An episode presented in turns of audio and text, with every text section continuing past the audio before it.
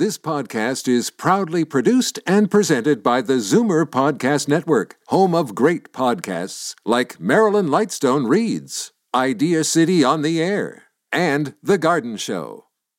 You're listening to an exclusive podcast of The Conspiracy Show with Richard Syrett. Heard every Sunday night from 11 p.m. to 1 a.m. on Zoomer Radio, the new AM 740. You're listening to an exclusive podcast of The Conspiracy Show with Richard Syrett. Heard every Sunday night from 11 p.m. to 1 a.m. on Zoomer Radio, the new AM 740.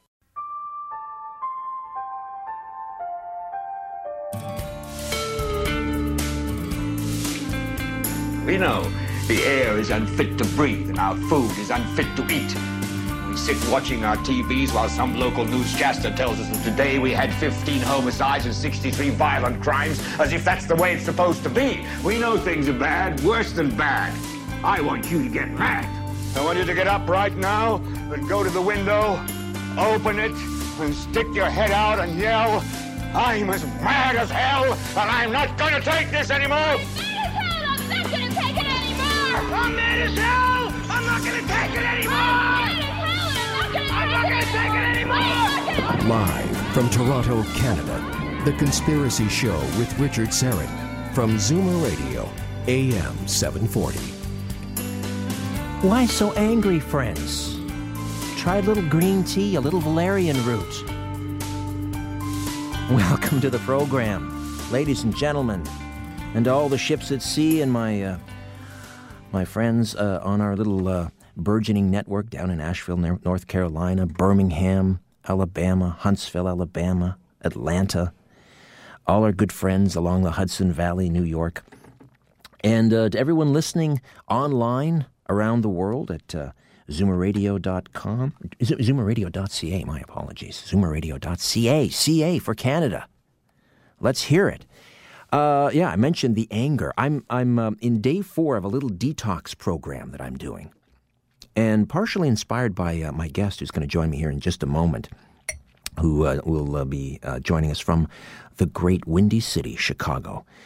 Uh, and uh, so I'm sipping my green tea, day four without coffee. Now, I mean, a, lot of people have, you know, the coffee Jones, and it's all relative, I suppose. But I don't know where I am on the uh, on the on the scale, the sliding scale of coffee addicts. But I'm about a five mug a day guy.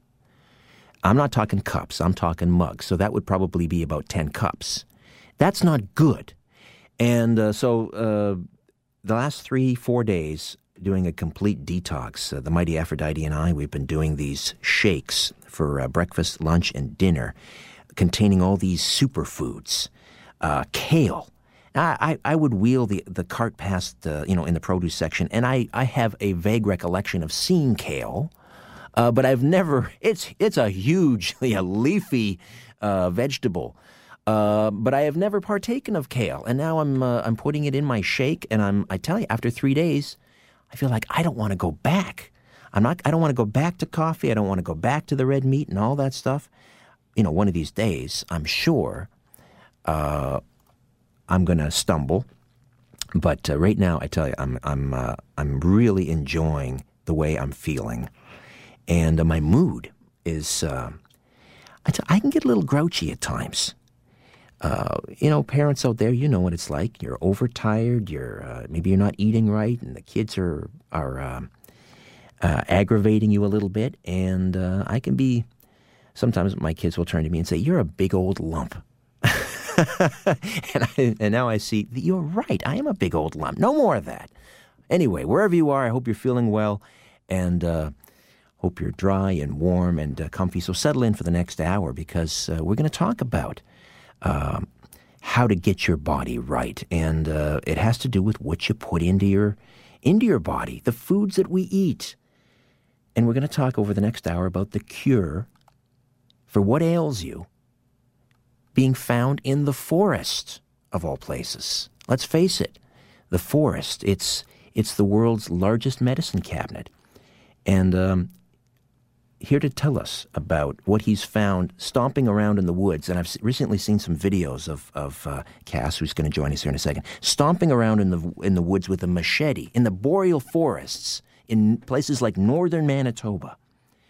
and uh, looking for for uh, for herbs and, and plants and and uh, you know mixing them together. I don't know, making poultices and herb herbal teas and and uh, and what these ingredients can do for you is absolutely remarkable. So let's bring him in. He's a nutritional physician. He received a, his BS in biology and chemistry from the University of Northern Iowa and a DO from the University of Osteopathic uh, Medicine and Health Sciences. He has written 24 books, although uh, that's constantly, uh, uh, you know, there's always a, a, book in progress. I think he's probably um, written more than that by now. He's like Stephen King. He's the Stephen King of herbalists. uh, he's given uh, answers and hopes uh, to millions through his lectures on thousands of radio and TV shows. He's uh, researched and writing. His research and writing have led to countless cures and discoveries. Dr. Cass Ingram is with us, and uh, it's always a delight. Uh, his books include The Cures in the Cupboard, um, The Longevity Solution, who Needs Headaches? And tonight we're going to talk about The Cure is in the Forest. Dr. Cass Ingram, how are you, my friend? Oh, good evening. I'm doing great. How are you? Wonderful. How are things in Chicago? Well, got settled back down from a Canadian tour, you know. I mean, I had a good time up there with all my friends and uh, associates, helping people find out what uh, they can take for what ails them. Hmm and a lot of it came right straight out of the boreal forest of Canada and the mountains of the Mediterranean and the, you know the, the tropics of the Amazon. I tell you, it's it's it's a hoot. Well, I'm just in my own little way, as I was saying off the top over the last four days. You know, it's it's one thing to talk about, and we all hear this. You know, you are what you eat, and uh, you know you got to be careful what you put in your body. But I didn't realize, you know, where I was until you know this last four days and and uh, this detoxification process. And and I'm I'm realizing this this is my new baseline but how low I was. I mean well it, there's there's lots of person out there as they say. Yeah. Uh, so, you, can do it in 5000 different ways you know the addictions the the, the the sugary foods, the chocolate too much, the coffee too much, even the black tea too much for some people. Uh, you know, it's uh, and, and and we have the issue of GMOs to be concerned about, mm-hmm. but and then people on prescription medication. And, yeah, I mean, I see it every day, and I mean, you know what? The other big thing is we're not made to do what we do with the phones and the Wi-Fi and the you know the bisphenols and the fluoride and the chlorine and the pesticide residues. We're not structured for that, and and and we're not structured to to eat all this carbohydrate. So and the sugar, I, I mean, the big epidemic I saw is like you said the, the the the toxicity, the bad habits, the nutritional deficiencies. But the real big one I found was a lot of fungal infections, a lot of a lot of parasitic infections, and and you know just burdening people down with with that. Well, I've I've uh, been laboring under. Uh, I get a, a, a, what I thought originally was a kind of a chest cold. It would settle in my upper respiratory system for months and months and months, and uh, you know. I'm beginning to suspect that was just because it's been alleviated with this detox I've been on.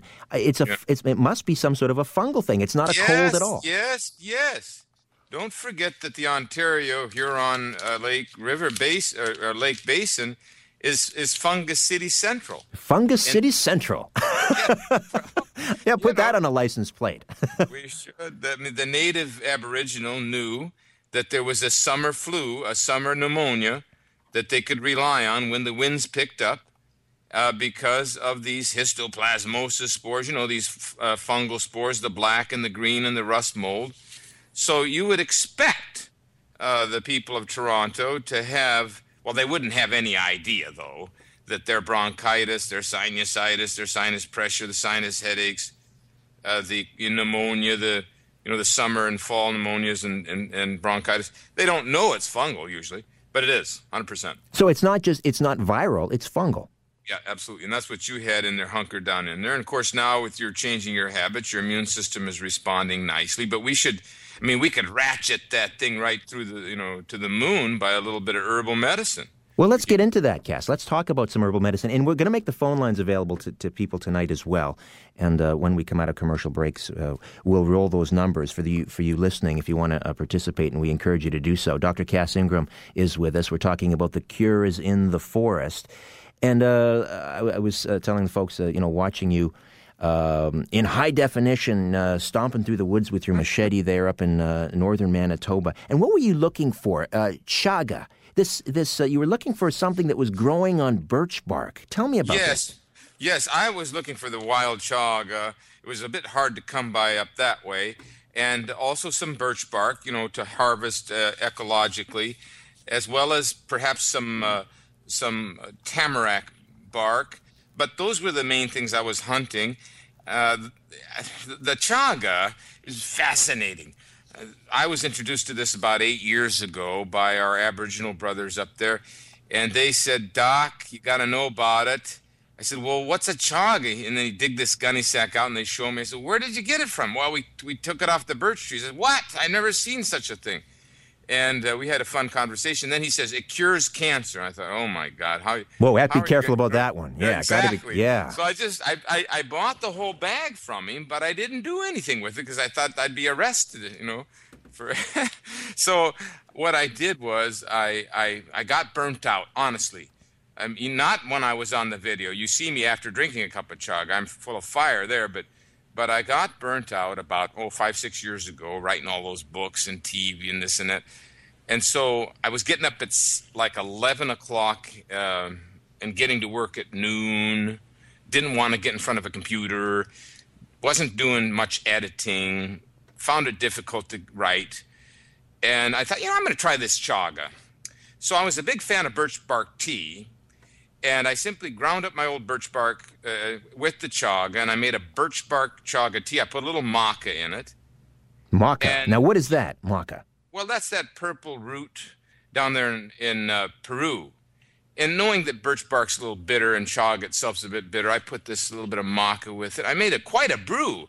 I loved it. I had a couple cups. I thought nothing of it. But then, you know, I was getting up at 11 o'clock, right, every day. I wake up at four in the morning, full of fire. Not not the caffeine kind. I just look, you know, full of energy and strength, more strength, looking for something to do. I felt great. So I'm going like, okay, so I'll clean my closet. It's been that way for five years. And I started to do some writing. This is great. I've tried a lot of stuff, but nothing popped me up at four in the morning. And uh, and so I noticed that if I took the chaga, like at supper, I'd wake up a bit earlier and be refreshed. Not a bad feeling. And I my my mental skills went up, I don't know, maybe threefold, 300% uh, more vigor in terms of writing and editing and all that. And my radio schedule was not a big deal anymore. Now, here's the deal. I this has got to be a big medicine. You know, if the Aboriginal brothers find it important to share with me, it's going to be big medicine. So I I made a poultice or an extract of it. It's actually on the market. Both of these things are on the market now, but this, this is called Chaga Power Drops. Uh, anyway, I made this stuff and I, I plastered it on my psoriasis. Whoa, Cass, just hold on there a second.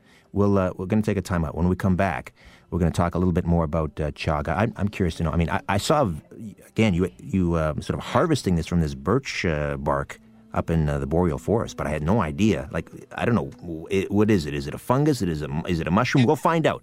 Uh, great stamina. So, right. But other things, I'll tell you what, what we found. Wow, Cass, you sound like you've had like a whole pot of chaga tonight. You are charged and on fire and ready to go, and we'll get into this. We'll open up the lines as well. If people have deficiencies or, or allergies or any of these things, we'll find out is there a cure in the forest? Back with more here on The Conspiracy Show. If you're sure your phone isn't tapped, call now 416 360 0740 or toll free in Ontario at 1 866 740 4740. You're listening to an exclusive podcast of The Conspiracy Show with Richard Syrett. Heard every Sunday night from 11 p.m. to 1 a.m. on Zoomer Radio, the new AM 740. When you look at the sky, ever wonder if someone's looking back? This is The Conspiracy Show with Richard Syrett on Zoomer Radio, AM 740. To speak to Richard live, call 416 360 0740 or toll free in Ontario 1 866 740 4740. Hey, welcome back. Yeah, I, I knew that you could make a nice uh, canoe out of birch bark, but uh, treat psoriasis? Who would have thunk? But uh, Dr. Cass Ingram is with us, nutritional uh, physician, and it's all about the natural cures. Uh, he's uh, written, what, two dozen books anyway, and you, you, you, go through the list, it's all got, you know, they're all natural cures in the title. Natural cures for high blood pressure, natural cures for health disasters, natural cur- cures for killer germs, for better health. Um, you know, the cure is in the cupboard, the supermarket solution. Uh, on and on it goes. Dr. Cass Ingram. So tell me this this chaga that is found in the boreal forest on on birch bark. Now, what is, what is it? Is it a is it a fungus? Is it a mushroom? What is it? Nobody even knows what it is. Uh, it's like a concretion or a secretion that the birch tree produces if it's injured or if it's sick, and it actually heals the, the tree. But we can put it somehow in the fungus family, but it's not really a fungus because, look, it's hard as a rock. You'd have to, like, you have you can't pull it off with your hands. You no, you had a machete. A yeah, I saw yeah, you. Or, yeah, a machete, a saw, and so so it's it's in that family somewhere. But they found they found that if they had a sick cherry tree that had a fungus or something, if they injected chaga, they found this out in Finland that it would cure the t- the tree. So it's it's almost like nature's band-aid. I mean, all these years you and I have been talking, I never even knew it existed. No, no. Uh, and then and about like yeah, you had to. I mean, it took you a while. I saw you, you know, stomping through the woods, wading through swamps, uh, you know, braving the um, the uh, legendary mosquitoes that are the size of a Lancaster bomber in in uh, in Manitoba, and your poor yeah. camera crew. And it took you a while to find some of it, so it, it's not that, going on everywhere. No, no, and uh, so, but I was shocked when I saw that. How can something give you physical strength and stamina, get you, eliminate your apathy, help you get more out of the day, help you do your chores that I never was able to do them uh, that well without the chaga. And then, and then it's wiping out the psoriasis. It, it literally ate the miserable psoriasis off my elbows. Uh, mm. And uh, so, I mean, I knew that there, and this was about, I guess, about six years ago, that we had to, I had to do something. And, and I was so excited, I started collating all the science and started using it on people and patients. And that led to the cures in the forest which also talks a lot about the birch bark itself. I've always been a fan of birch bark tea. Now, you mentioned the canoe. Mm-hmm. Think about it. Think about chaga and think about the fact that it's from the birch tree, but think about the bark. If you go into the forest, the whole center of that birch tree will rot out, but the bark will be there like a mini canoe. That's and the true. canoe, you know, they found baskets and, and things that are from 150 years ago, and they're still like okay. So the birch bark itself is a preservative. Interesting. Interesting. Uh, and and and chaga basically digests it and turns it into a medicine. So so that's uh, and I, I, I found so many cool uh, you know functions for chaga. Case history. We first of all think about a birch tree with its membranes, all those membranes, round and round. It's a membrane substance so I had a guy who had a ruptured. I mean, I'm not trying to make a claim on the radio. I'm just going to tell you what I know. This guy had a ruptured intervertebral disc.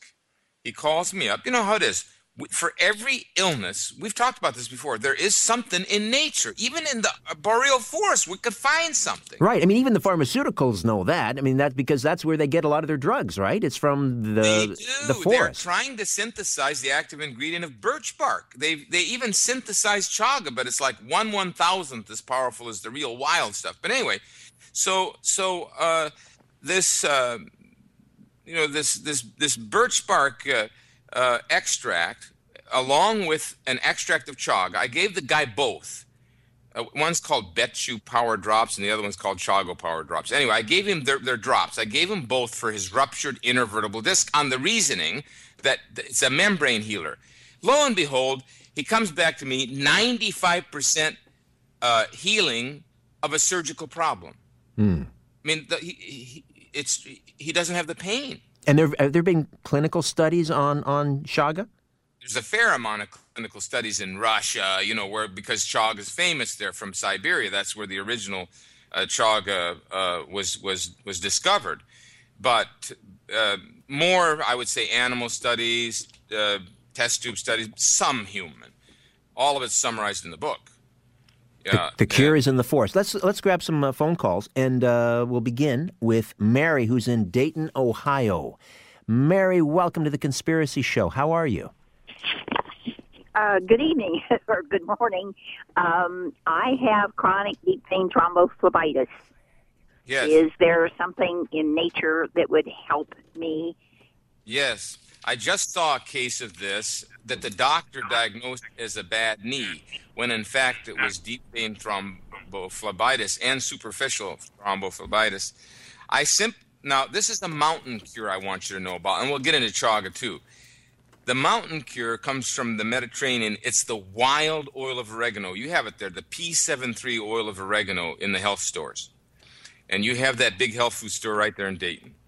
And you scrub that you scrub that on your shins, you, you rub it into the calf, you rub it on the top of the thigh, and you keep rubbing it. I've treated people with came off with a deep vein thrombosis off an airplane with this. And then the second thing is the chaga itself, especially the chaga black tea, which has fantastic material in there for deep vein thrombosis, chaga black tea or and or the chaga drops, you see?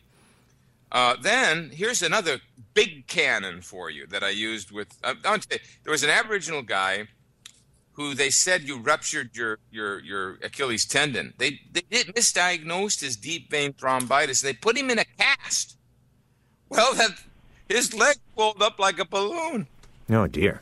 No, he was going to check out with a stroke. I all I did was I I the super I gave him the red sour grape, which is known as Res Vital in the health food store, about nine capsules a day. And I gave him something very important for you Inflam Ease. Inflam Ease capsules with the Roto-Rooter bromelain and papain. And you take three capsules of that three times a day on an empty stomach, and it eats the thing right out. It just does. And these are the, this is food, right? I mean, we're talking about uh, uh extracts from natural things that would be classified as foods. They're not drugs. Is that correct? Conspiracy shows not far off because these are all foods and they're published in the medical literature and they're not sitting there side by side for this lady when she goes into the doctor. We should have all the drugs side by side with all the powerful natural cures. If she wouldn't have called, who knows what happened? But because still- because they're because you can't patent chaga, I'm guessing, because it grows in nature. You can't patent it, and if you can't patent it, it's very difficult to profit from it. I'm guessing. I mean, if, if, as far as the as far as the pharmaceuticals are concerned, it's be a financial monopolistic thing because as far as safety, these things I mentioned are entirely safe. Nobody's ever died from an overdose of bromelain papain. Nobody's, and it's got ginger in it. You know how good that is. I've not yet had anybody oh, OD on chaga. You know, so I, I don't understand it totally. Maybe somebody can explain it to me. Well, that's yeah, that's an entirely different show, and we've done those shows, and we'll continue to do those shows. Uh, Cass Ingram, Dr. Cass Ingram, is uh, with us as we discuss the cure is in the forest. He's a uh, doctor of natural uh, medicine, received his BS in biology, chemistry. He knows his herbs. That's for sure. And uh, uh, as I say, been stomping around in the in the woods and the wilds all over the world, in the Amazon, uh, the, the, Mediterranean.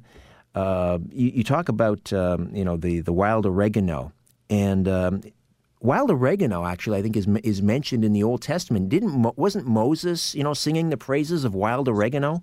Moses was a big guy for that. He he warned his his his his uh, crowd to to make use of it, you know, with floods and different things. And uh, but David gave the biggest praise.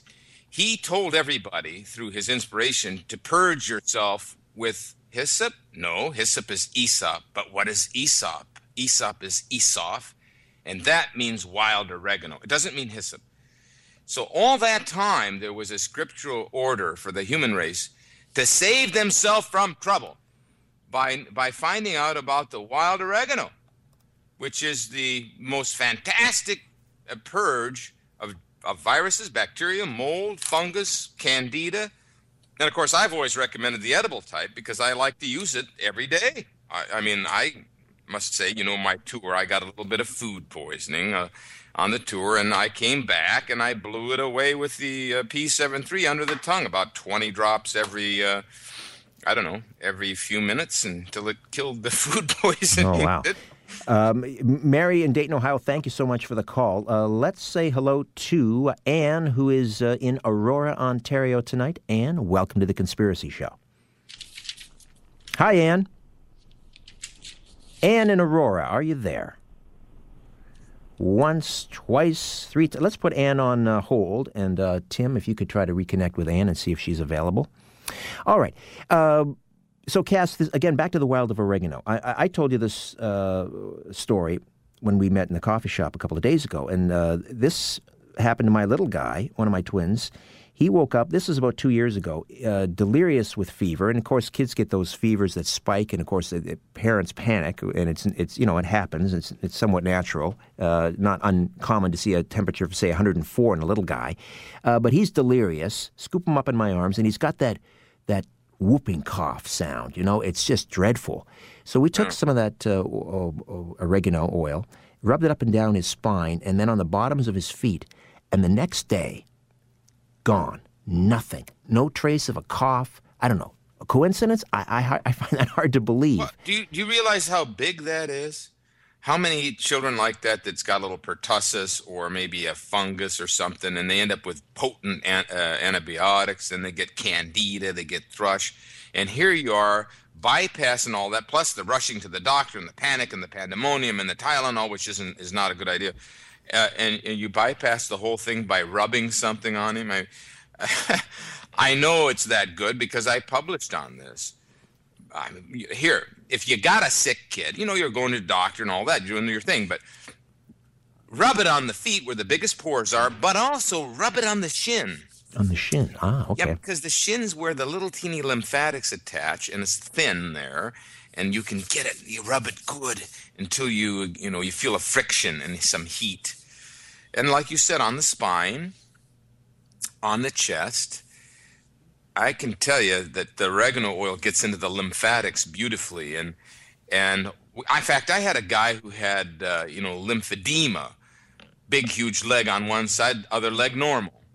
Well, he'd been in the tropics. Always take a history, ask people questions. We don't ask questions anymore. How are you going to find out unless you talk to people? So, well, yes, he was barefoot down there in the Caribbean. He got the filarial worm and I had him scrub that thing with that super strength oil of oregano until he cooked that all out and his his leg went to normal.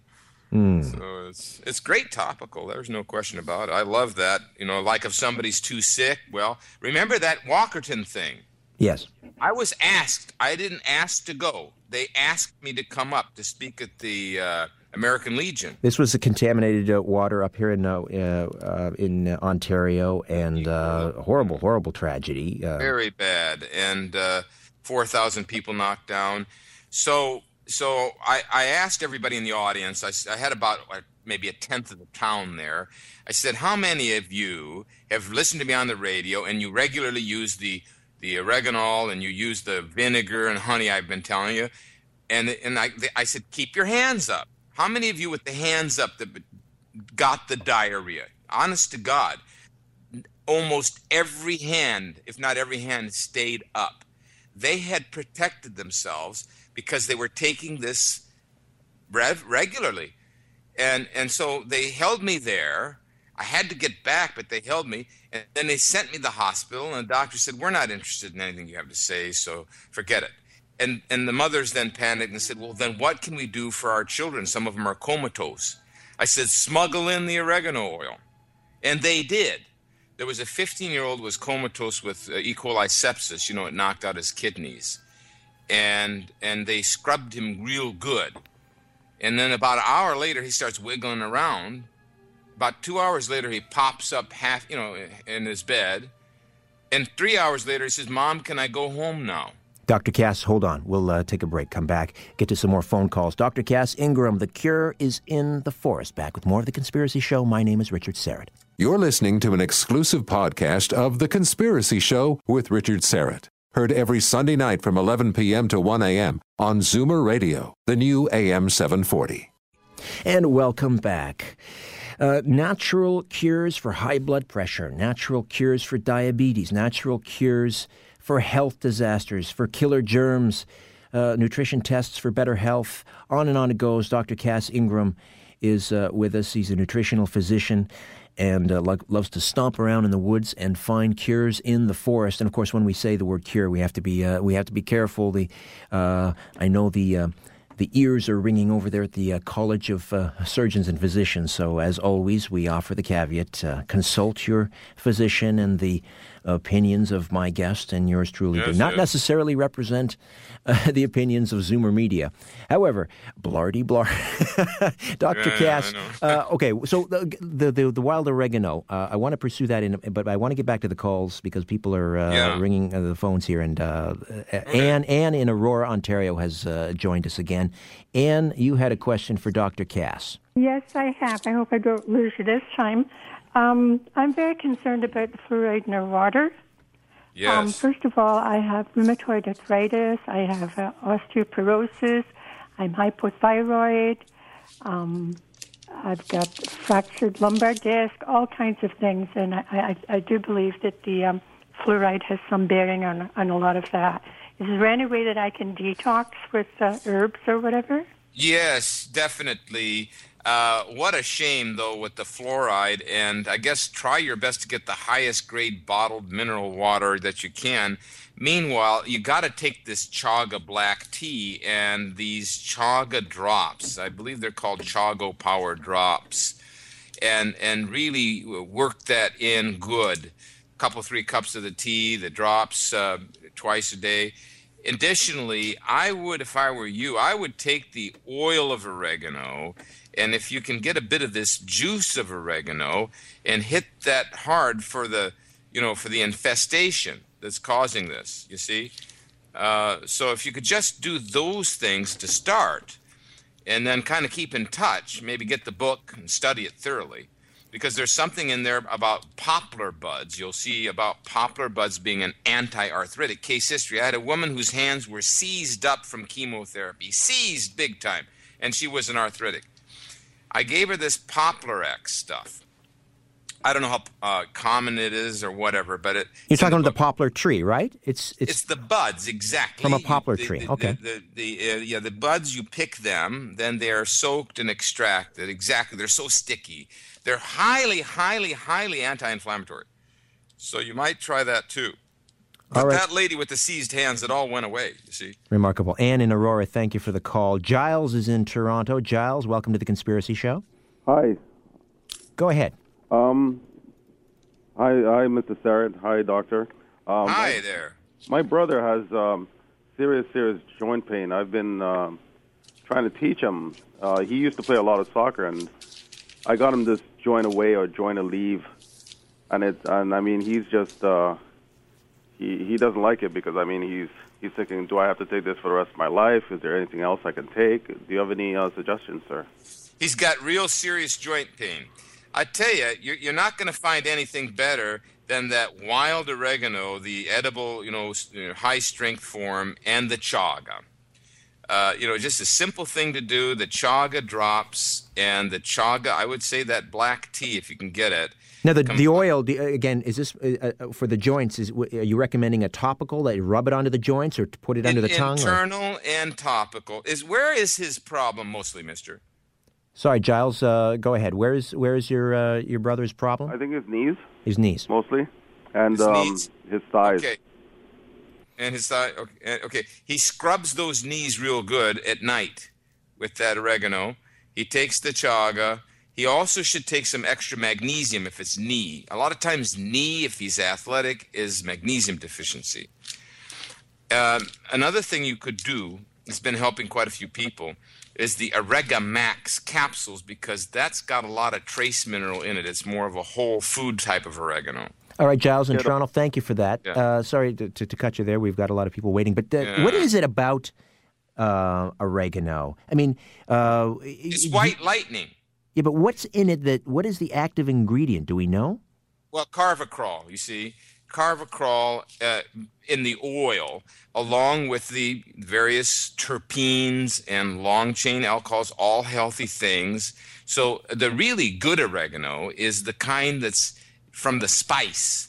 It's not the kind grown on a farm. There's a lot of that on the market now that they distill into oil. It's actually the wild material growing on the rocks. And then they it's it grows on white rock. Its flower is white. It's silvery sage in color. It's very potent material. And but then so you have the oil and then you have this crude herb and then you're going with that one you're going to have minerals flavonoids so it's kind of nice to combine them the oil and the crude herb yeah okay i want to tell a story when we come back when we were sitting in the coffee shop with your colleague dr judy gray and she's telling me about this person that uh, has a snake farm. I guess he milks snakes. I'm not sure exactly, but uh, uh, had been bitten by by snakes and uh, applied some of this oregano. Anyway, we'll get to that story. Dr. Cass Ingram is with us. The Cure is in the forest. Your calls as well when the Conspiracy Show continues. Stay with us. You're listening to an exclusive podcast of The Conspiracy Show with Richard Syrett. Heard every Sunday night from 11 p.m. to 1 a.m. on Zoomer Radio, the new AM 740. Where there's smoke, there's The Conspiracy Show with Richard Syrett from Zoomer Radio, AM 740. Dr. Cass Ingram is uh, with us. He's the health hunter.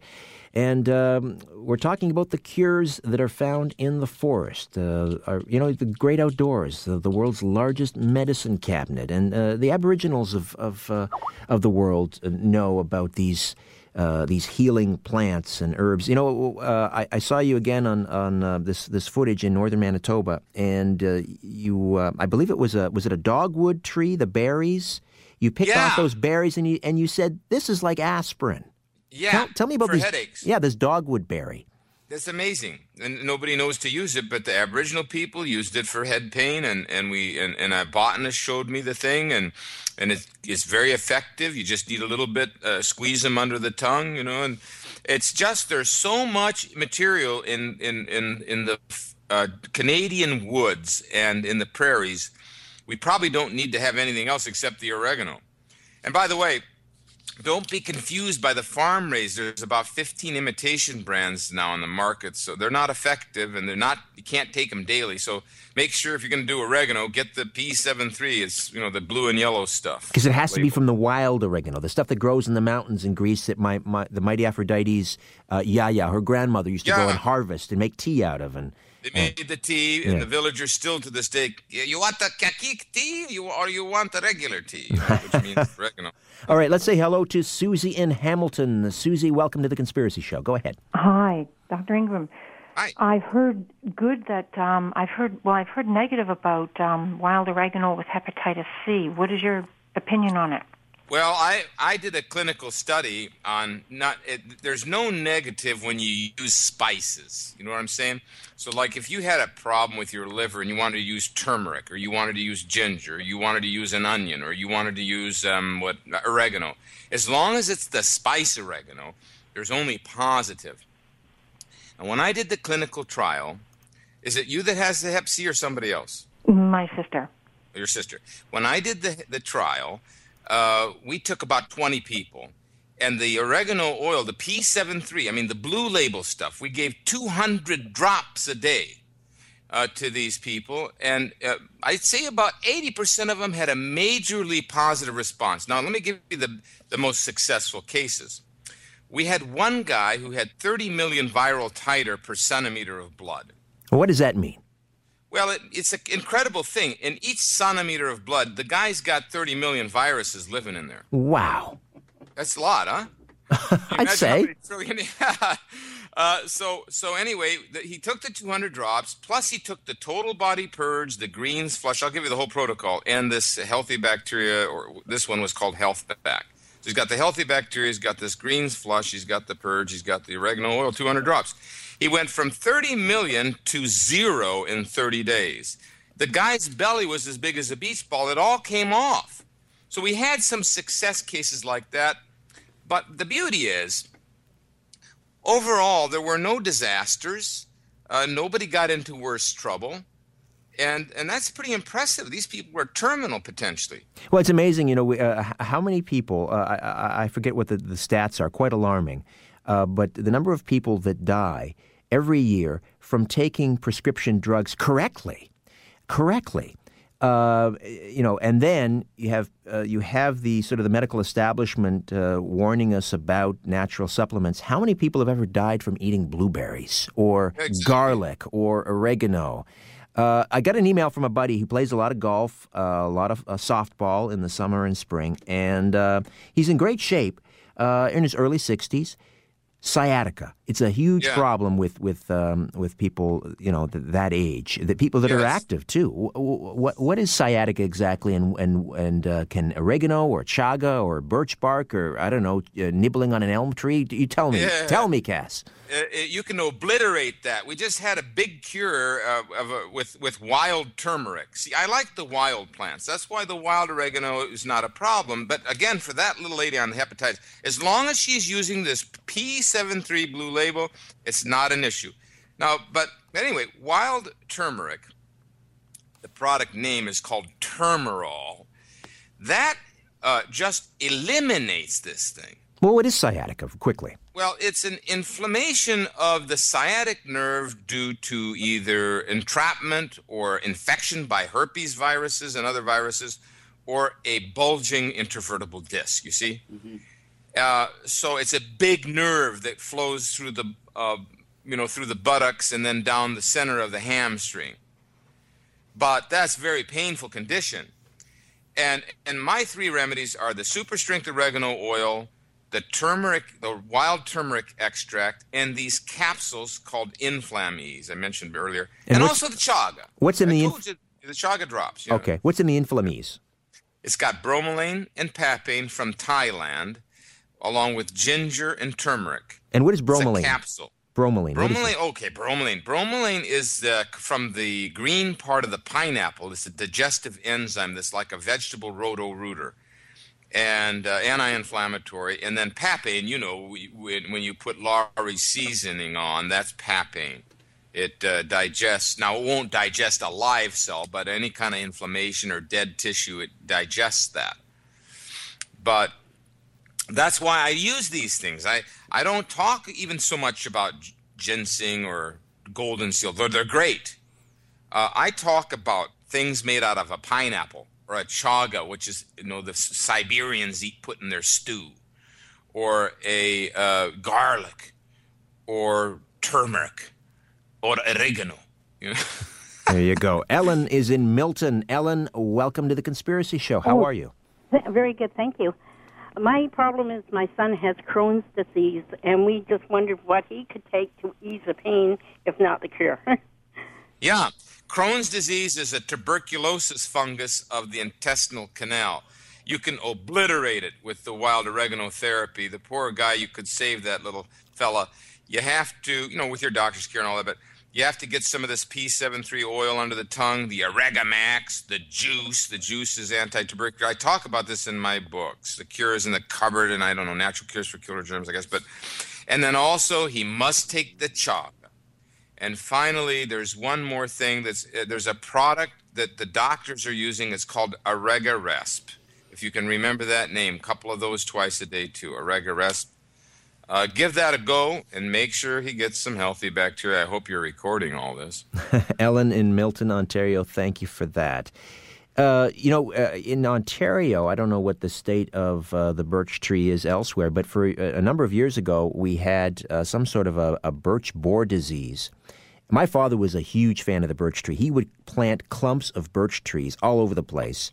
Uh, it's kind of his legacy now that he's passed away. We have this beautiful clump of birch in our fr- in my mother's front yard in Brantford, Ontario. A birch tree normally lives about 20 years. This clump is almost 50 years old. And Yes. uh, but but you don't see a lot of birch anymore. So w- w- you know, if the birch goes, so goes the chaga, right? Yes. Well, see, the the the the issue is that the birch is the fast growing tree and they log it out because it's the best firewood and they make toothpicks and silly things. But then it comes back. Uh, so we should be planting them in those areas where it's been eradicated. We should be aggressive with this. Right now, I'm I'm I'm I'm I'm contracting, pushing every lumberjack in Canada, in Minnesota, to when they cut these trees down to, to chop the chagas off.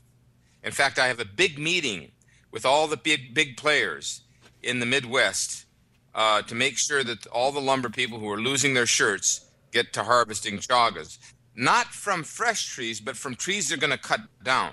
Right, That's right. primarily working on. Okay, now uh, before the, the the last break, I, I, I teased this. Uh, so we're in the coffee shop there on uh, in Bloor West Village here in Toronto, and Dr. Judy Gray is telling me um, about this fellow that uh, owned a snake farm, I think, and he was bitten by a venomous snake, Yeah. and she he called her and she said to, to rub on the wild of oregano onto his onto his wound. And what happened to this guy?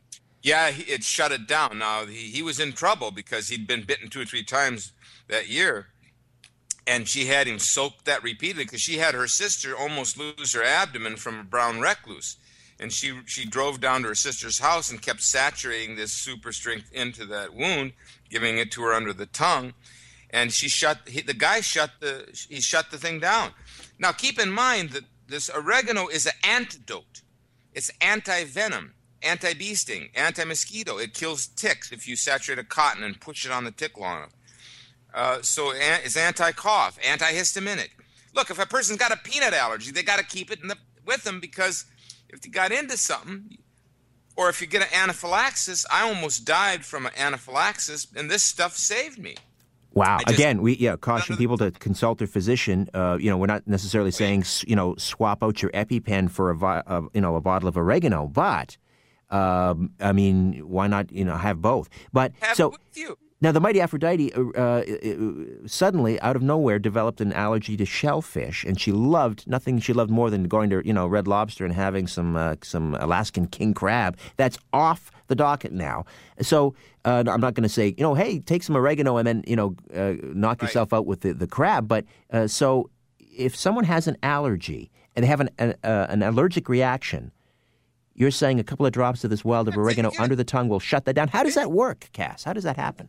It's the the carvacrol oxidizes the toxin. Carvacrol and the terpenes, they just go in there, they they go right into the toxic chemical, and they shut that down. And that's been demonstrated in some scientific studies. Oregano is an interesting thing. That's why you know I'm I'm not an expert in scripture. I'm an expert in oregano, but I do know that the Bible emphasizes only one medicine, and that's the oregano. The Quran emphasizes, I mean, there's many things in these books. Only one medicine is said, this is big, and that's the honey, the raw honey, which is also very, very, very, very, very effective for a wide range of diseases. Honey. Look, well, it's funny, you know. I, uh, when I get a sore throat, I'll take a spoonful of, of honey, and what is it? And it does. It soothes the throat. It knocks it out. What is It's it It's got about hydrogen peroxide in it, hydrogen peroxide? uh, and it's got uh, it's an unknown antibiotic. They know it's there, but they don't know what it is that the bee makes. And, and it's hydroscopic. You know, it sucks the water out of the bacteria and the viruses. So the best thing you could ever do for diarrhea, which goes back to actually the Prophet Muhammad was kind enough to tell us this, the absolute best of all is honey. If you have the diarrhea and you could, if you could get some raw honey, some you know real true unheated honey, if you eat enough of it, you'll kill the diarrhea every time. Yeah. And I, uh, true or false? I've heard if you get the if the local honey from from where you live, if you get the local unpasteurized honey, that also will alleviate your seasonal allergies. Allergy. Yeah. Yeah. So for you know, there's a cure for every disease in the nature. We just have to match the cure with the disease. Well, and uh, we got to preserve the forests, obviously, because as I say, that's the medicine cabinet. We do. We should be all working towards these non forest products and leave the forests alone with some selective harvesting and stop this massive clear cutting. There's a lot more power in the bark, in the mushrooms, in the berries, in the roots than there is in the pulp. Where are you off to next with your uh, your uh, your pail and your machete, uh, Doctor Cass? Uh, yeah, I'm meeting with a whole group of students and professors to uh, to go into the field with a documentary on on conservational chaga, chaga harvesting. It's a depressed area. The lumber guys are almost out of business. We're going to bring them all in. We're going to get them some money for the chagas, and we're going to just take it from the areas that they're going to take out the trees. it's a very fascinating project, and and that's what we're doing next. Meanwhile, I know in Canada, I saw the product all over in the Healthy Planet, Nature Source, and the Mon Pa stores. You have to get them, give them a good goose to make sure they get what you need. But those two chains I know, and you know other players like Bulk Food Warehouse and in Hamilton, but there are all kinds of places. So you just go and you ask for chaga tea or what? Chaga uh, in a concentrated form, capsules, or if you're going to go do chaga, you're going to ask for the Chaga Power Drops, which are the emulsified drops. I was mentioning specifically those. And this, I like the Chaga Black or this regular Chaga tea. It's all pulverized. You want the micro pulverized, finely pulverized in a tub. And there's also capsules. I I, I pound okay. the capsules when I travel. They're, they're, all right. Pound those capsules, Cass, and we'll talk again soon. Always a pleasure, my friend. Dr. Cass Ingram. All right. You can check out what's coming up on The Conspiracy Show, www.richardsyrett.com. You're listening to an exclusive podcast of The Conspiracy Show with Richard Syrett. Heard every Sunday night from 11 p.m. to 1 a.m. on Zoomer Radio, the new AM 740.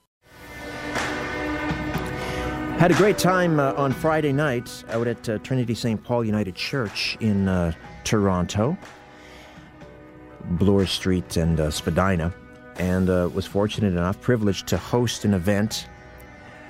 Uh, it was a presentation of our good friends at Conspiracy Culture, and it was uh, the legendary heavyweight uh, G. Edward Griffin uh, speaking about the United Nations and the New World Order. And had a good crowd, and it was great to meet uh, many of you who, who listen into the show. And I appreciate you coming out and to hear Edward and to support him and, and conspiracy culture and to support this program. Uh, so Steve and Brian and Neil and uh, um, uh, and others, Murray uh, in Thornhill. Good to hear from uh, all of you and see you all and meet you in person. Put a put a face to the voice, and also it was a, a, pleasure to see my good friend Victor Viggiani. out at that event, and he drops by and darkens the doorway here from time to time. And good to have you back on the program tonight, Victor. Well, I must say that Friday night was a very, very special evening. It just struck me as one of the most powerful presentations that I've ever witnessed. Uh, the man uh, was, uh, Mr. Griffin was as powerful a speaker at 81 years old? Yes, yes. My, and we know him, of goodness. course, from uh, normally we hear him talking about uh, the Federal Reserve, of course, uh, mm-hmm. that, that seminal work uh, The Creature from Jekyll Island, a second look at the Federal Reserve System, and then uh, his other huge uh, magnum opus was um, World Without Cancer, uh, mm-hmm. talking about uh, B17 and, and, and Laetrile, and, and very controversial. a lot of conflicting uh, information out there about whether or not mm-hmm. B17 can, can cure cancer. However, uh, he had that audience. Uh, you know, they were captivated, and uh, my, myself included, and I know you were as well. Um, but uh, Victor, you've been very busy. You've been speaking to uh, to small groups as well, out and about in, in libraries and, and uh, places like Port Credit and, um, west of Toronto, talking about sort of your bailiwick, which is UFOs, extraterrestrials, the evidence that um, extraterrestrial civilizations are interacting with us and the government knows about it and they're not telling us. And what what sort of reaction are you getting from these these small local groups that come to hear you speak about this topic? Well actually the the last three presentations actually four presentations that I've done uh, Richard um, the, the, the first couple have been frequented by about 35 to 40 people at these small libraries Port Credit Lorne Park and um, the reaction that I'm getting from a lot of the, the attendees is, my goodness, this cannot possibly be true, Victor. Uh, what you're telling us is um, something, you, you, know, are you fabricating this information? Uh, and what I try to present is the evidence, and I try not to convince anyone about it. I'm not trying to say this is the way it is. I try to put forward the documentation, you know, from a, a number of different sources. And what I get from a number of different um, entities within the audience, I'm talking high school students from, you know, uh, Port Credit Secondary School to senior citizens and business people that are coming, and they're saying, my goodness, we've never been um, uh, associated with this information before. Uh, and, and how can we get more? How can we find out more about what's going on with this whole issue? Right. When you show them, I mean, you, you have a very powerful Mm-hmm. uh, PowerPoint presentation, Right. Just chock full of information. You're talking. We're talking about classified documents, government documents, which show uh, that various agencies within the U.S. Canadian government are concerned about extra or UFOs. Uh, they've they've tracked them. In some cases, they've uh, engaged them with fighter aircraft, Mm-hmm. and yet the official word from government is they don't exist. We don't know anything. Uh, and and uh, I mean, when when you when they see these documents, this is this is a paper trail. This is if there was a court case. I mean, these these would be you know entered in as Exhibit A, Exhibit B. uh, You know, you put forward a very compelling case that the government knows about UFOs. How do people react? Do they they must be gobsmacked? Well, they are. They're they're um, they're really surprised. Uh, uh, they, they, they, head, they they shake their heads and say, "My goodness, this cannot be true." The last presentation that I that I did um, in um, in Port Credit, there were several um, individuals um, who who just sat there and said, "This cannot be true. How can our government and our media be lying to us or or misrepresenting this information in the way that we are?" or the, the way the media is doing. Um, and uh, I guess the whole idea is that we're presented with a different reality here. You know, on a day-to-day basis, we hear about, you know, the floods, the storms, the, you know, the political situation, uh, the financial situation, but we'll never hear about the information regarding the fact that pilots, air traffic controllers, military people at the highest possible levels are engaging extraterrestrial craft on a day to day basis. And this perplexes a lot of people. And I try to put this information forward in a logical and a non spectacular, uh, sensationalistic way. you don't need to sensationalize it. It's pretty sensational. That's right. Well, And- you, you, yeah. you're right. People don't unless it's it's it's flashed across the front page of the Toronto Star, the New York Times, the Washington Post, the LA Times. For people, it doesn't exist. And our next guest actually has uh, uh, has connected the dots as to why the mainstream media doesn't pay attention. They might give it. Uh, you know, a, a, sort of a, uh, a tongue-in-cheek treatment on page six, or if it's even if it's too big to ignore, if, let's say, for example, the sixth man to walk on the moon, Edgar Mitchell, says, yes, UFOs are real, I've seen them, and so forth.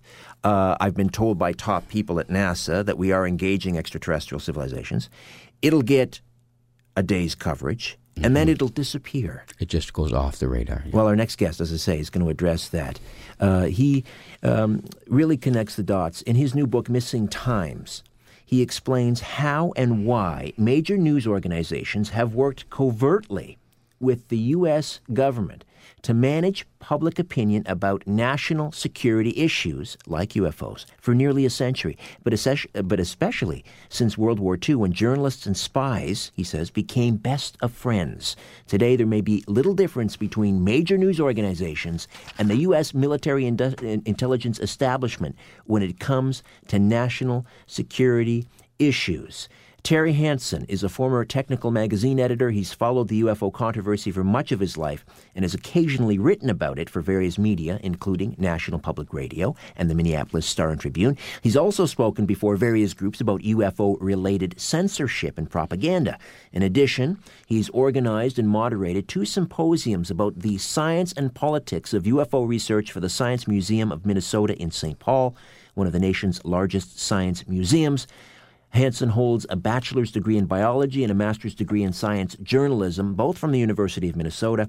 He was a founding partner of KFH, sorry, K, KFH Publications Inc., a Seattle computer magazine publishing company. He's a licensed private pilot with ratings for single engine aircraft and gliders, and skipper of the uh, converted diesel powered wooden fishing trawler New Rosa. He lives in the Canadian Gulf Islands with his wife Jess, and it's a great pleasure to have Terry Hansen here on the Conspiracy Show. Hello, Terry. How are you? Hello, Victor. Good to be with you. Uh, it's Richard here. Victor joins me in studio as well. Okay, sorry, Richard. No worries. My my mother says uh, she can't tell us apart on the radio. We sounded too, uh, very similar. You do sound similar. oh, that that can't be true. He he's got a much better voice than I do. Anyways, Ah. welcome, welcome. My goodness. Uh, Terry, you, you talk about this, um, um you know, after this as an example. We had this major uh, wave of UFO sightings back in the early 50s.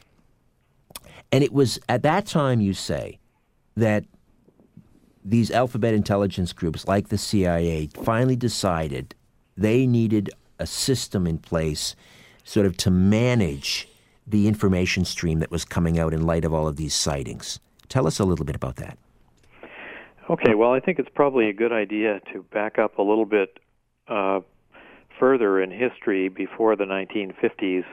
Um, you you may be aware that in the early 20th century there was a gentleman named Charles Fort, and he wrote a series of popular books uh, which were comprised of cases that he had dredged out of the scientific literature and ship's logs and so on that uh, pointed out there were some pretty odd things being seen in the atmosphere. Uh, many of those were very similar to what we today call UFOs, but that term hadn't come into into use at that time.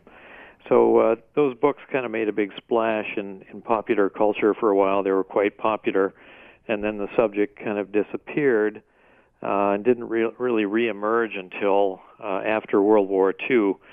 But uh, we know that um, there was probably quite a bit going on in World War II that the public wasn't told about because, uh, at least in the United States, there was a law called the War Powers Act, which gave the government the ability to control all the media during wartime. So they had a very extensive censorship apparatus, and uh, they put out a lot of propaganda to cover up uh, different things they didn't want the public to know about. So the public was really in the dark about what was happening in World War II, and I think there was there, there's undoubtedly uh, we know now that uh, there's quite a bit of UFO activity going on during World War II, but it didn't surface in the in the public arena because the press was so tightly controlled by the military. Uh, after the War Powers Act expired at the end of the war, uh, the the media were suddenly free to uh, begin reporting openly what was going on, and so I think it was at that point that all these UFO or flying saucer stories kind of exploded into newspapers across the the continent, um, and um, it wasn't until uh, the CIA was created by the National Security Act of 1947 that uh, they, the government had a way of uh, dealing with these reports. Uh, the CIA, a lot of people believe the CIA is just an intelligence gathering organization, but if you go back and look at their charter and, and look at why they were created, uh, one of the reasons was that they, the government uh, needed a way to censor and control the news and create propaganda, and that task was handled or was given to the CIA after um, after World War II.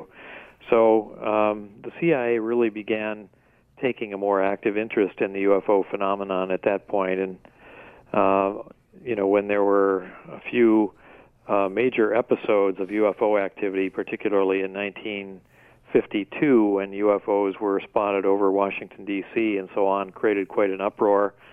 Uh, the CIA got involved in. Well, they they recommended basically that the topic uh, be uh, basically debunked or ridiculed, and and uh, they would try to um, eliminate uh, UFO and flying saucer reports from the media. So that's kind of uh, where when they became involved in in a very overt way. And of course, the Air Force played a big role as well, but not in a more open. Uh, and naval intelligence, I'm guessing. Yeah. Listen, Terry, we'll take a time out when we come back. Let's drill down on this topic. How Okay, sure. the CIA uh, co opted the media. Uh, perhaps to this very day, in its handling of the UFO issue. You know, why don't we see serious reportage on this very important topic? I'm not sure exactly what's going on up there, uh, but we need to find out, and we need some serious uh, journalism. And why aren't we getting it? Back with more of The Conspiracy Show. Victor Viggiani from Zealand News Network and Terry Hansen, The Missing Times. Back with more. Stay with us. You're listening to an exclusive podcast of The Conspiracy Show with Richard Syrett. Heard every Sunday night from 11 p.m. to 1 a.m. on Zoomer Radio, the new AM 740. Exploring theories, uncovering facts, and offering a different view of the universe.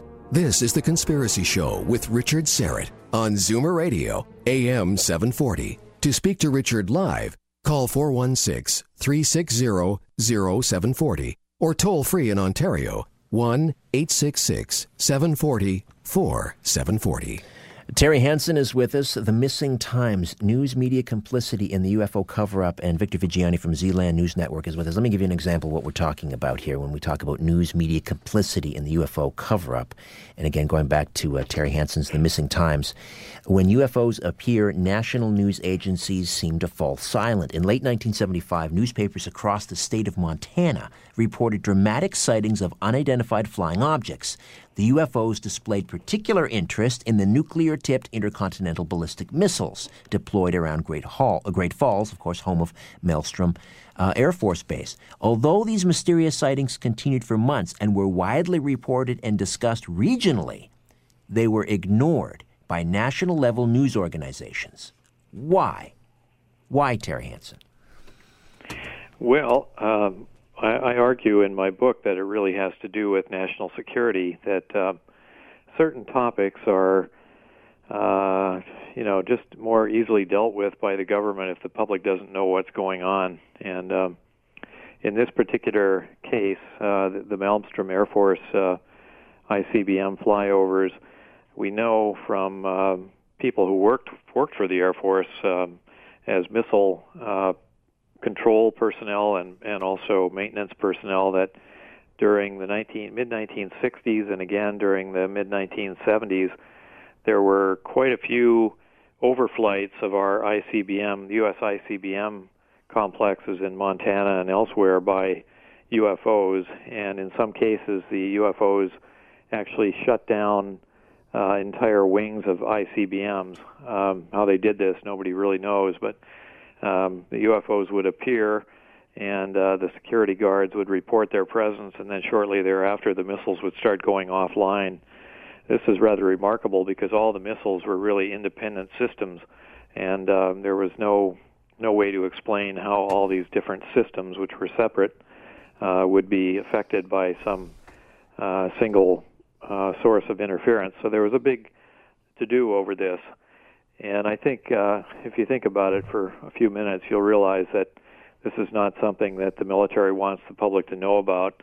But uh, how do they, do they silence? Our... No, but how do they silence the national news media? They've got then to have uh, editors at major newspapers, uh, assignment editors, uh, executive producers at major networks on site. Well, I think it's really a multi-level process. Um, one of the ways that uh, news organizations find out about what's going on in the world traditionally has been the wire services, and uh, we think of you know Reuters and UPI and AP and and the New York Times news services. Now, um, if you go back and study the the history of censorship, going back really to World War One and even earlier, the wire services have always worked very closely with the military uh, during wartime and, and other national security situations. So if you control the wire services, um, that's a you know that's about 90% of the battle right there because if you if you can prevent a story from going out over the wires, uh, no, most newspapers and news organizations around the world don't really know what's happening. So I think that's a big part of it. Um, the local reporters in Montana, for example, did pick up on the story and they wrote quite a few stories about this UFO activity and it was pretty widely known in the Montana area among the the grassroots that this uh, this phenomenon was taking place. I mean, people were seeing them, and uh, it was pretty much common knowledge. But the story just sort of seemed to be bottled up right in the Montana area. Now, there's other ways of kind of uh, tricking the public into thinking nothing is going on, um, and one is that uh, the story really didn't appear outside of Montana, as far as I'm aware, until it showed up in the, the National Enquirer newspaper. Now, most people know the National Enquirer, think of the National Enquirer as being a kind of a questionable source of information. If you read a story there, you know, the tendency of a lot of people in the intelligentsia is to just sort of dismiss it and and laugh it off. Yeah, they're all about I married Bigfoot and Elvis uh, seen flipping burgers in Kalamazoo. Yeah, exactly. But what what most people don't know about the National Enquirer is that it was started by a gentleman named Gene Pope, who um, had worked in the CIA's psychological warfare division before he uh, started the, or he actually bought a newspaper from the Hearst chain, and using money that uh, really we don't know where the where, where his money came from, but he had a lot of money in his pocket suddenly after he left the CIA, and he bought this newspaper and turned it into the National Enquirer. So, uh, as I argue in, in the book, um, it, it looks very, very much like the National Enquirer was a kind of psychological warfare device by playing up the um, the UFO topic in the in the disreputable newspapers like the tabloids, and then ensuring that the story gets played down in the in the big city papers like the New York Times and so on. Uh, it could it puts kind of a psychological spin on the whole topic. People think, well, only only people of questionable mental capacity believe in these these stories. You know, the New York Times isn't reporting it, or the the Toronto newspapers aren't reporting it, or whatever. So therefore, there can't be anything to it. But what they don't know is that behind the scenes, uh, the CIA is using its contacts with the media to uh, discourage them from reporting the story. Okay, Victor Viggiani, over to you. Yeah, I, actually, Terry, what I want to do is in, in, one of the chapters of your book, you mentioned um, a, one of a, a, story that was told to you about someone who was waiting at a train station, waiting for a train, and um, the the officials at the train station said, "Well." Uh, you know the the train has arrived according to our schedule, but the person standing on the on on the uh, on the podium said, "Well, the train's not here in front of me. I can't see the train. The train hasn't arrived yet, but the schedule says that it has arrived." And the people, the officials at the uh, you know the, who who run the train say, "Well, the train is here." And regardless of the fact that the, the train is there or not there, they stick to the, to, the to the story. The train is not there, but the officials say the train is there. Sure. And we are, uh, there's the metaphor right there. And the, the media seems to be saying the train is here, but we're not seeing the train. Um, can you follow up on that metaphor for us? Yeah, okay. Well, I think, you know, if you really study the way the UFO topic is reported by the media, uh, what you find out is that there's kind of two worldviews represented by the media. One is the worldview of you know the small town newspapers and local reporters, which is you know closer to what people actually experience. And then you have the the big city newspapers, the East Coast uh, establishment uh, media, that uh, is very close to the you know the power centers, Washington D.C. and so on, and they tend to give you a worldview that is uh, shaped by uh, the power elite. You know the the, the um, the Pentagon and the White House and so on. So you have these kind of two two points of view: official reality, I call it, and and folk reality. And actually, folk reality is is quite uh, a bit closer to what's actually happening. But you know, we if you if you get most of your news from the big corporate uh, news organizations, you just get the official story, and that's very you know very uh, kind of carefully tailored to present a certain point of view. Um, if you study the way propaganda works, it's really kind of a two-step process. There's the first step is censorship, which uh, prevents you from knowing what's actually happening, and once that's been achieved, then the propaganda is pumped out by a you know thousand different uh, outlets to create what they call a, a pseudo environment or a false picture of what is actually taking place. So you can kind of see this happening in the case of the Malmstrom sightings even though the story received quite a lot of coverage locally and you know by small town newspaper reporters, the big uh, national papers don't want to deviate from the official story, and so they they just don't report it, or they give you uh, you know the Air Force's point of view and that that sort of thing. So. Mm-hmm that's what's going on there. Well, uh, the the other point that I want to try to get to is the the whole Woodward and Bernstein kind of um, approach to bringing forward uh, a message that will completely distort or disturb the the national consciousness, uh, the way they did it in the Watergate affair. Um, it, it, it, I refer to it as, as the glass ceiling. And what is it in your mind and in your analysis that stops these kinds of stories about the UFO reality from piercing through the this glass ceiling about the reality that we all know that the military are you know are totally in touch with the fact that you know the jets are scrambled to chase these things and we've got government documents coming out of our yin yang about the fact that these things are being uh, you know seen in our atmosphere. What stops these uh, you know brilliant journalists from saying, you know, listen, I'm going to come forward, I'm going to talk about this. How does this happen? How do these journalists become muzzled about the, the true reality of what's really going on?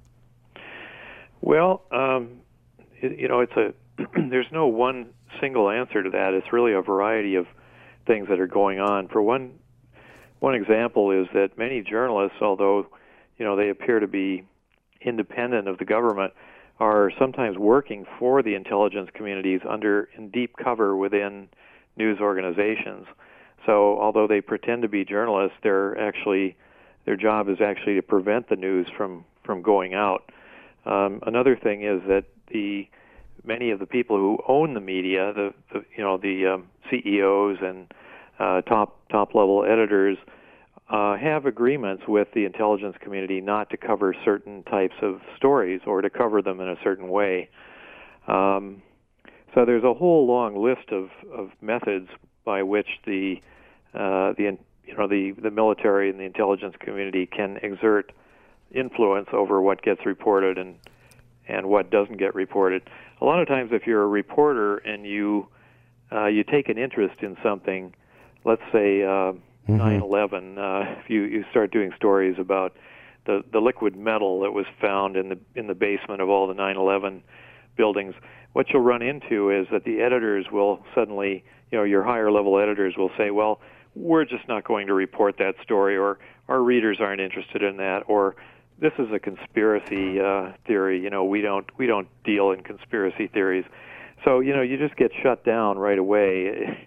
And I think it's the same way with a lot of UFO coverage. If something uh, sensational is happening and you find out about it and you go go try to uh, write the story, you often find it's very difficult to get it published.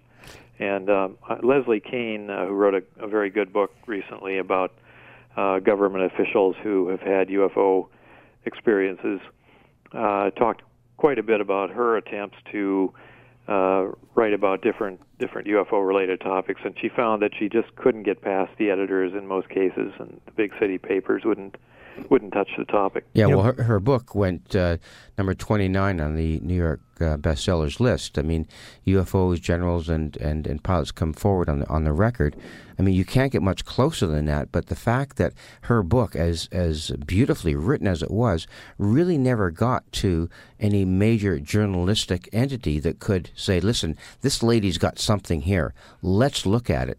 H- how would be uh, you know, how, how, could be you know, CBS, NBC, ABC? How can those three major entities in the media you know consortium? How could they be totally shut down in their coverage of this? Uh, how does that work?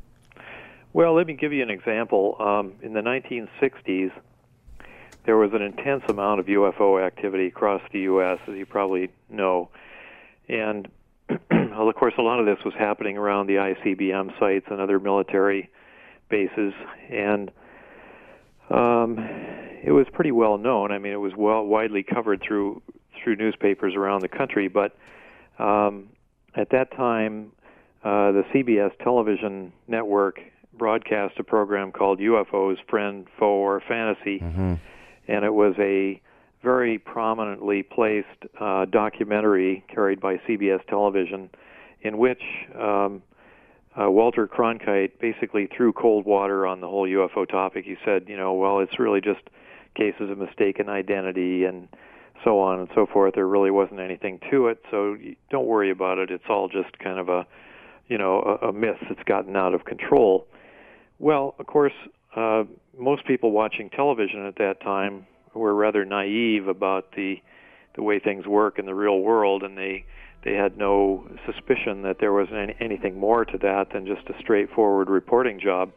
But um, uh, some time ago, a researcher discovered in the archives of the Smithsonian Institution a letter by Dr. Thornton Page in which he confessed to another CIA colleague that he had played an important role in shaping the content of this CBS program along the lines of what the CIA's Robertson panel mm-hmm. uh, recommended. Terry, let me just uh, get you to hold on there. We'll uh, sure. come back and continue to discuss the CIA and the media and its handling of the UFO issue. Victor Viggiani from Zealand News Network in studio, Terry Hansen on the line. You're listening to an exclusive podcast of The Conspiracy Show with Richard Syrett. Heard every Sunday night from 11 p.m. to 1 a.m. on Zoomer Radio, the new AM 740. This is no place for the naive or the faint hearted. The Conspiracy Show with Richard Syrett from Zoomer Radio, AM 740. And when it comes to uh, UFOs and uh, the mass media uh, and the, the cover up, I suppose, it's, it's, um, it's important to understand the level of penetration of the media by intelligence groups. And I think uh, uh, Terry Hansen, uh, author of The Missing Times, has made this point, and, and uh, Carl Bernstein really sort of brought it to our attention in that famous Rolling Stone article back in 1977 when he talked about um, about this very thing. And I, uh, you go back to the early 1950s, and, and Joseph Alsop, who was the biggest syndicated columnist in the U.S., and he was sent. Um, he was sent to the Philippines to cover the, the election there, but he wasn't. He wasn't sent uh, by his syndicate, his column uh, syndicate. He was sent there at the request of the CIA, and and the history of the CIA's involvement with the American press continues uh, to be shrouded by an official policy of obfuscation and deception, and. Um, I guess this use of journalists. I mean, what, to what extent is this use of journalists uh, still prevalent by the CIA. I know I know it was suggested by Bernstein that that around the early mid '70s uh, that this the, the, the CIA really cut back sharply on the use of reporters because of pressure from the media. But but to what extent is this still pre- prevalent today? Do you believe that the CIA is really pulling the strings in, in, in major news outlets, in particular with the UFO issue? Well, I'm very skeptical that anything changed radically after the uh, church committee hearings in the 70s and and the uh, uh, exposure by Bernstein and some other uh, writers about this uh, intelligence community connection.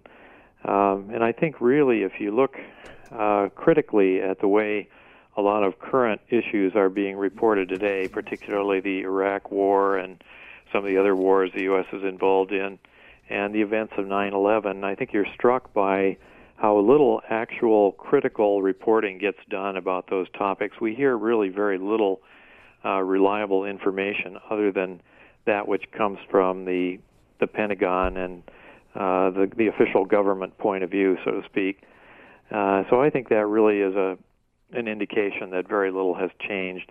And uh, also, I, I've cited this in some of the talks I've given that during the Bush uh, Bush Junior Bush two uh, administration, um, uh, they put uh, propaganda experts in charge of uh, National Public Radio and the Corporation for Public Broadcasting, so that uh, really it doesn't give you a lot of confidence in the impartiality of of those organizations when it comes to reporting.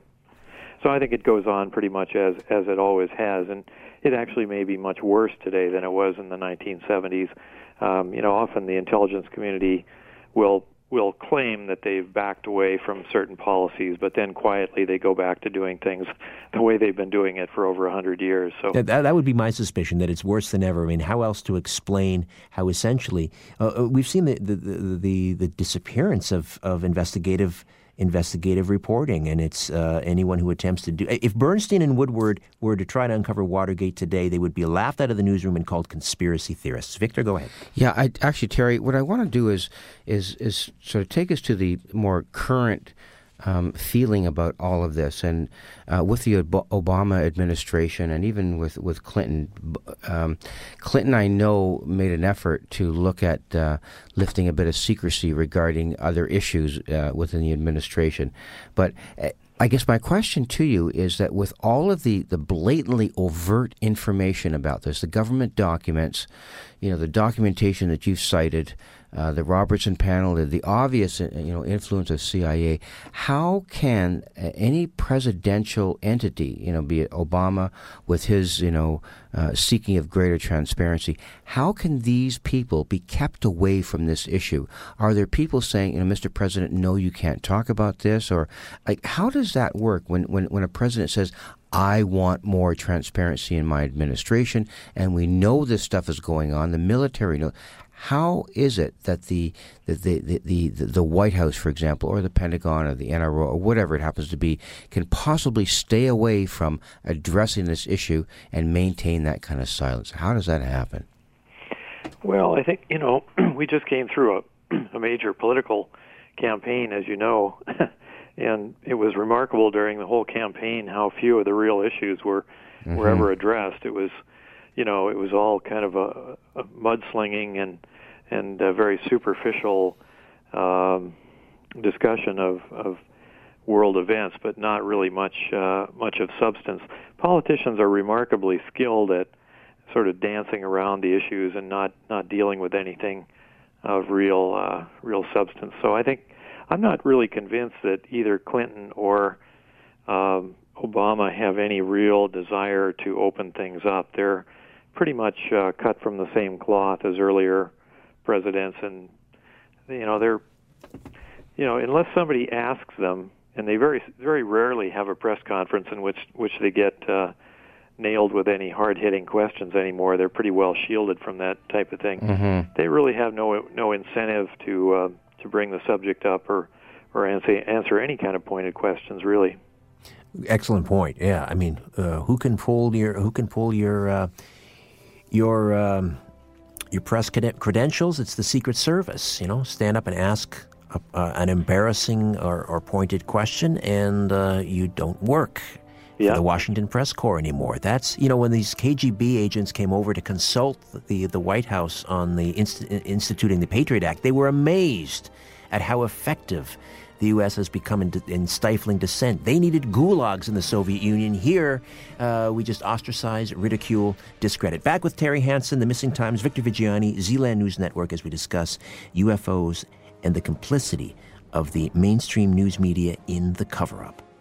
You're listening to an exclusive podcast of The Conspiracy Show with Richard Syrett. Heard every Sunday night from 11 p.m. to 1 a.m. on Zoomer Radio, the new AM 740. Terry Hansen is with us, the author of The Missing Times. We're talking about uh, the mainstream media uh, and the UFO cover up and its role in that cover up and it's uh, how it was co opted or is being co opted by various intelligence groups. Victor Viggiani joins us in studio uh, from Zealand News Network. And uh, uh, Terry, you know, uh, from time to time I'm asked to go on TV shows. I'm, I'm, I'm, I'm, i guess I'm a bit of a curiosity, and they, you know, the, because of the subject matter, and and they're somewhat amused or bemused, and they always ask me the same questions, and it's why do people continue to believe in this stuff, or they're interested in the phenomena, not the content. and I always say because you and uh, others like you have completely abandoned the playing field when it comes to um, uh, you know reporting on this stuff. And so, where do people go for their information?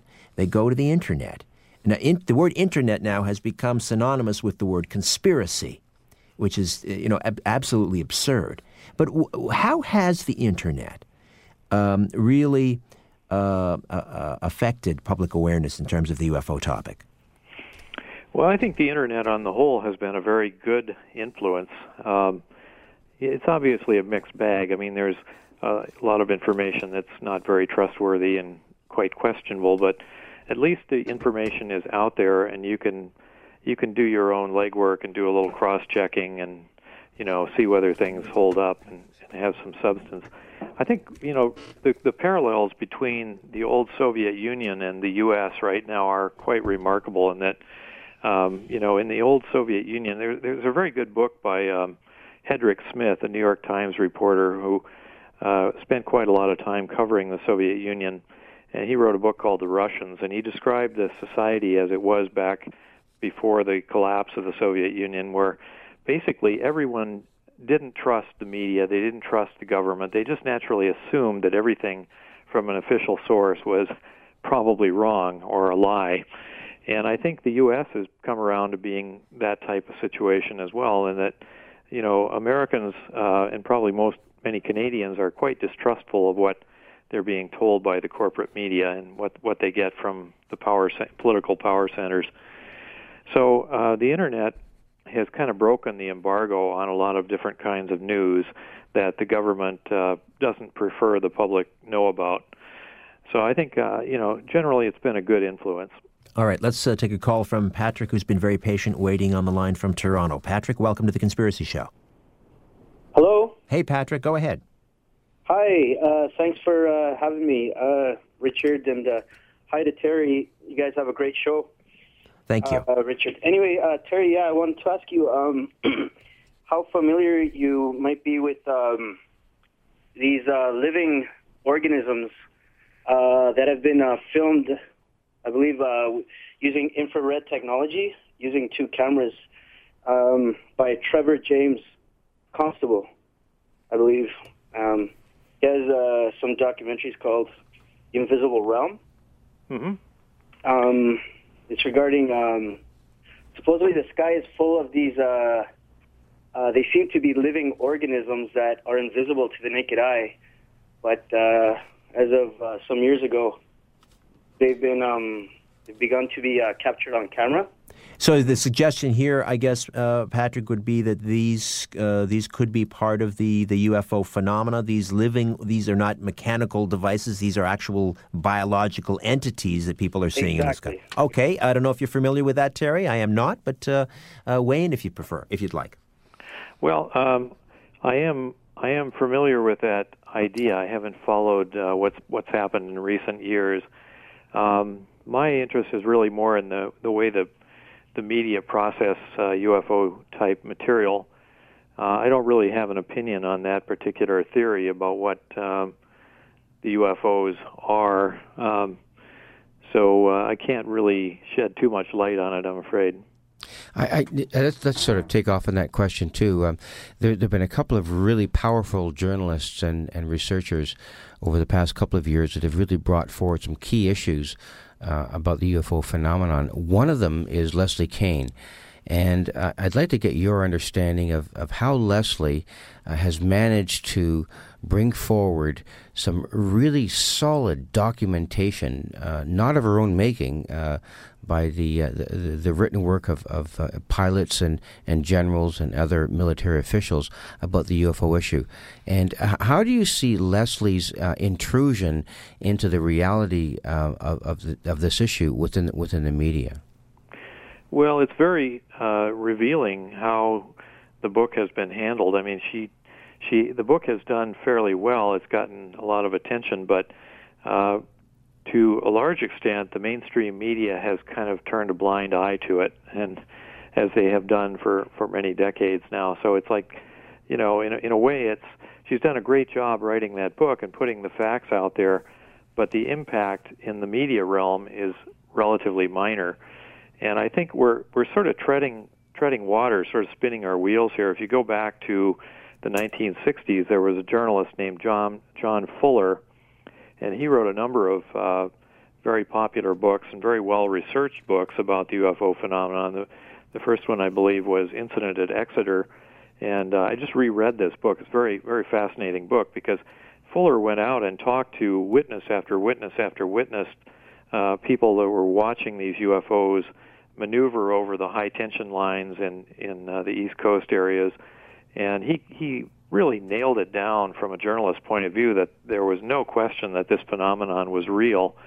And he made a splash back then. There were still a few publications like uh, Look magazine that would publish people like Fuller, but today there really aren't. Um, if you were to go to, say, the Atlantic magazine or or Maclean, Maclean's magazine or something like that and propose to do a serious article about the UFO topic, they would just slam the door in your face. They're they really just don't want to hear about it.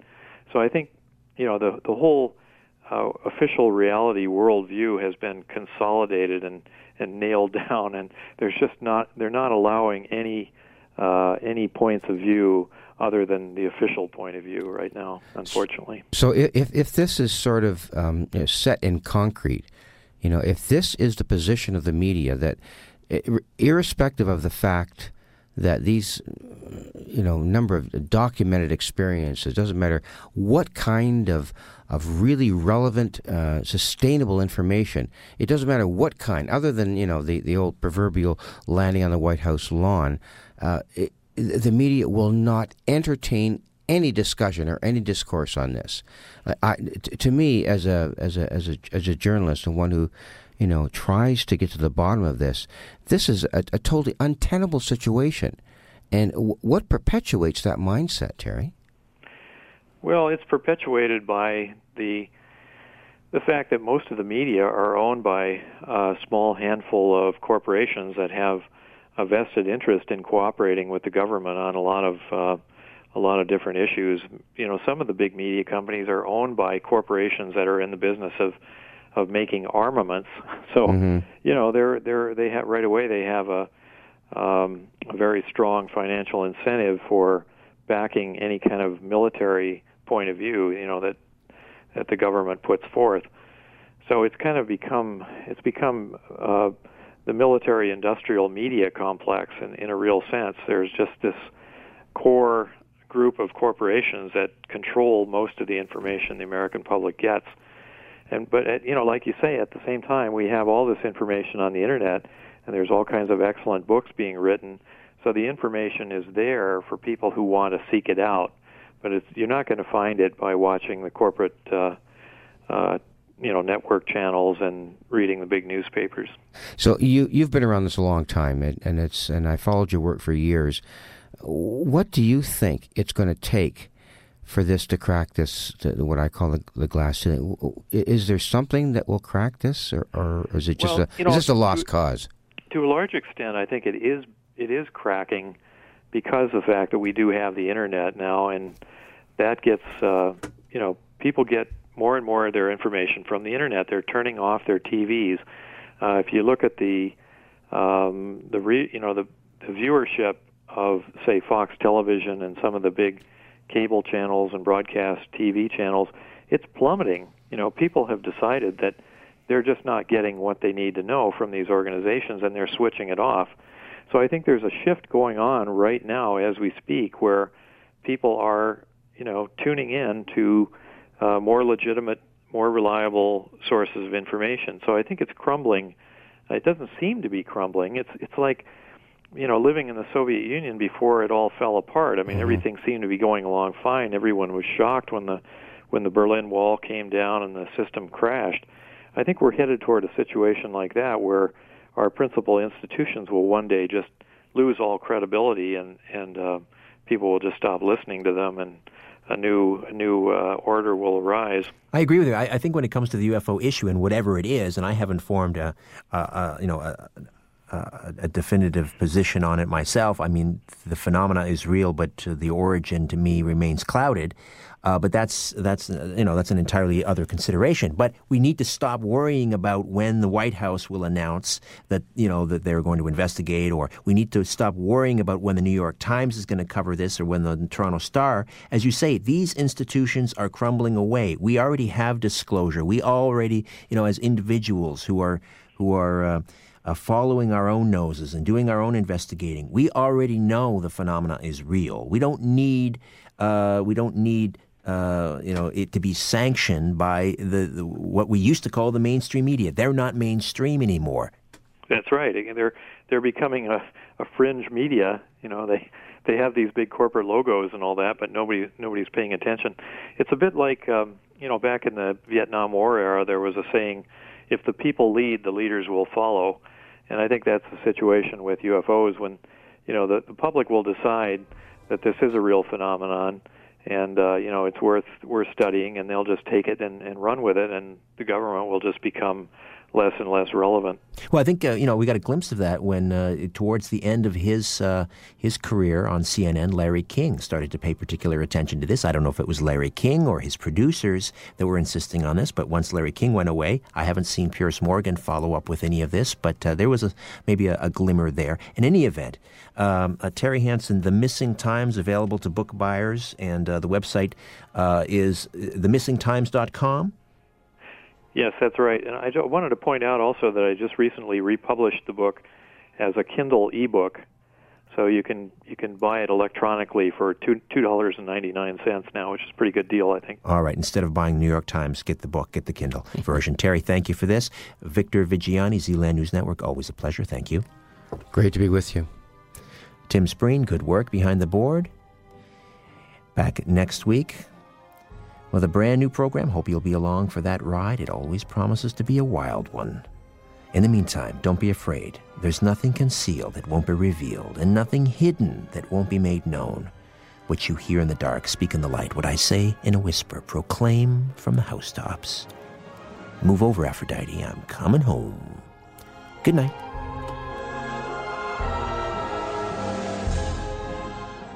This podcast is proudly produced and presented by the Zoomer Podcast Network, home of great podcasts like Marilyn Lightstone Reads, Idea City on the Air, and The Garden Show.